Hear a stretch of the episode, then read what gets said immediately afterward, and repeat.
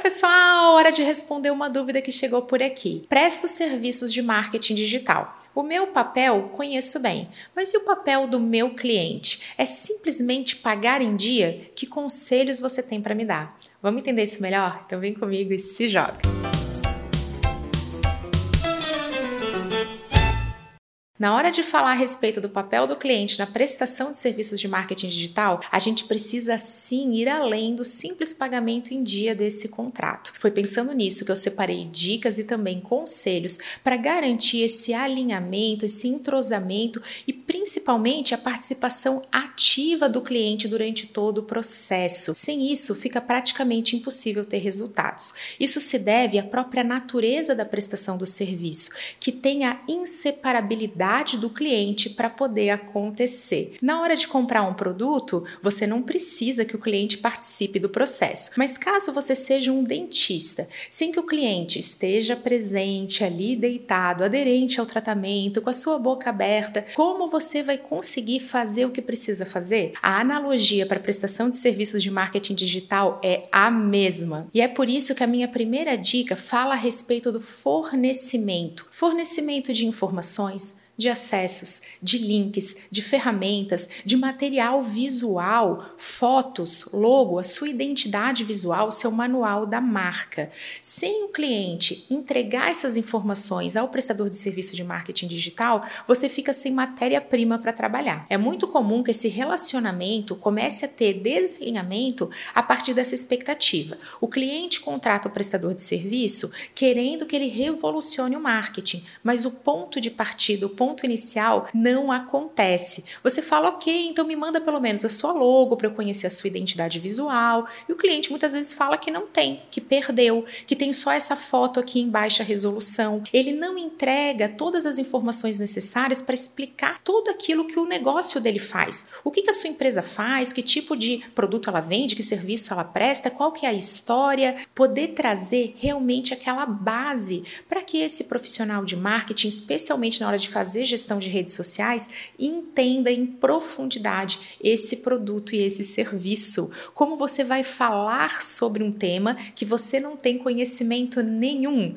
É papel do cliente te fornecer tudo aquilo que é necessário para que você possa trabalhar e também essa informação que serve como base para toda estratégia de conteúdo. Aqui também entram aqueles pré-requisitos para prestação de serviço. Caso o seu escopo de trabalho contemple a gestão de redes sociais, nas quais você precisa de um login e senha para gerenciar comentários, para agendar publicações, para realizar publicações em tempo real, e você não tem esse acesso, você não vai conseguir prestar o seu serviço. Aqui também vale um alerta para aqueles pré-requisitos que a gente acaba não dando muita bola, mas que impactam os prazos. Exemplo para gestão de tráfego e anúncios: o cartão de crédito, o pagamento pagamento de um boleto para que você possa colocar suas campanhas no ar. Quantas vezes a gente vê o cliente deixando isso para a última hora, perde o prazo de vencimento, vai assim empurrando com a barriga e aí reclama que a campanha não está no ar. Você precisa deixar claro que sem isso o contrato não pode ser executado. Esse é um pré-requisito essencial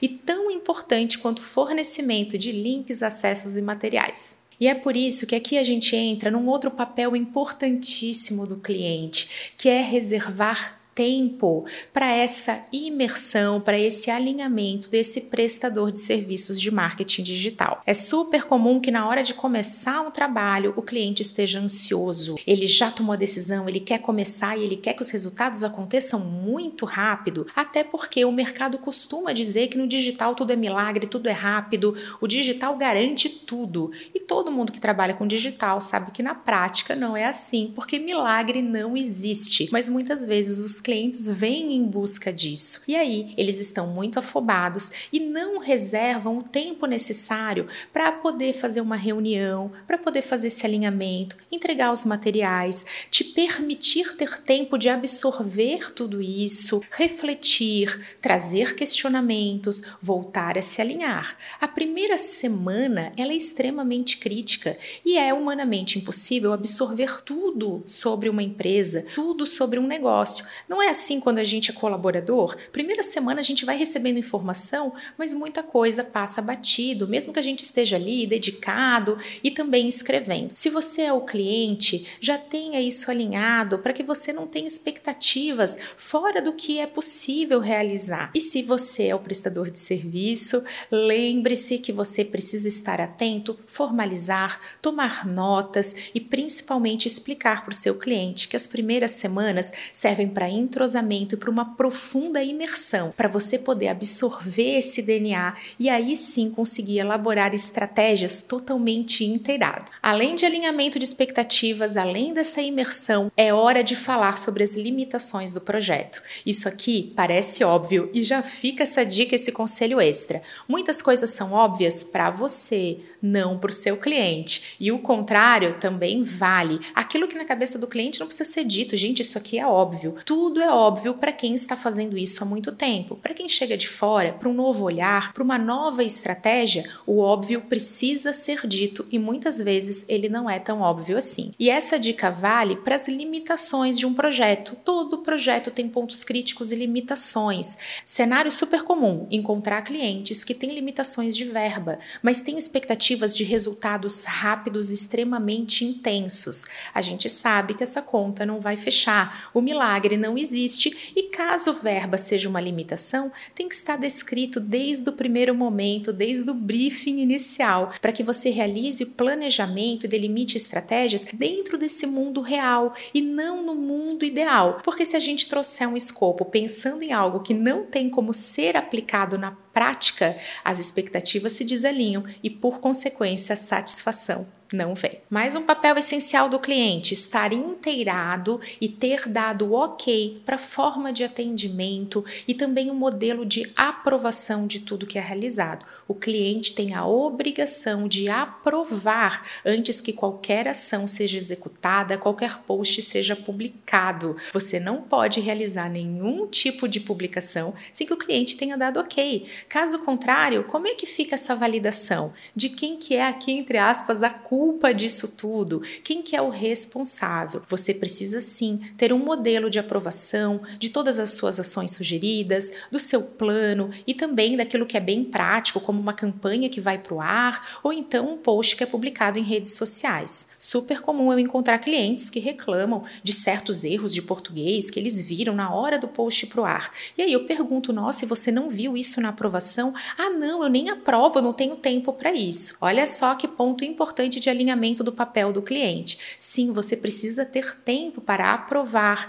para alinhar, ajustar e gerar o aprendizado constante durante esse contrato. E por falar em comunicação e aprendizado constante, é aqui que entra uma dica essencial para a vida: o alinhamento e a formalização do modelo de comunicação. Como que nós vamos nos falar, você que é cliente e eu que sou prestadora de serviços de marketing digital? É pelo WhatsApp? É pelo e-mail? A gente vai trocar áudios? Onde vai acontecer a formalização de tudo que é combinado? Vai ter algum software como o Trello que ajuda nessa gestão de projetos ou a gente vai realmente fazer tudo isso por e-mail, tudo isso tem que estar muito bem combinado com as expectativas alinhadas. E olha só outra dica aqui: como que funciona nos momentos de pausa, que sim, podem acontecer. Todo mundo pode ficar doente, todo mundo tira férias, vão acontecer momentos em que o cliente pode não estar tão disponível. Tudo isso também entra aqui e precisa ser comunicado. Durante as férias, nós vamos fazer dessa maneira. Caso eu fique doente, é assim. Se você estiver numa semana tribulada, nós vamos ter essas ações, sempre garantindo esse alinhamento de comunicação e de tudo que é combinado. E justamente para que vocês possam ter tudo isso formalizado nos mínimos detalhes, eu estou disponibilizando de forma inteiramente grátis o meu kit de atendimento a clientes. Ele é o mesmo material que eu utilizo na minha empresa de consultoria e que você vai poder ter acesso de forma inteiramente gratuita através de um download desse material que é composto por dois entregáveis. O primeiro deles é um modelo de briefing com todas as informações que você precisa ter para ter um resumo de como vai funcionar esse relacionamento comercial e de tudo aquilo que é extremamente importante para você poder formatar um escopo de trabalho. A segunda parte é um modelo de kick kickoff, essa primeira reunião com o cliente que serve para alinhamento, inclusive de expectativas e de modelos de comunicação e que tem uma grande riqueza de detalhes e que a partir de agora você pode receber com um simples clique para garantir melhores relações e resultados com seus clientes. Agora é hora de se jogar nesse material e colocar tudo em prática. Espero que vocês tenham gostado. Um super beijo. Até a próxima!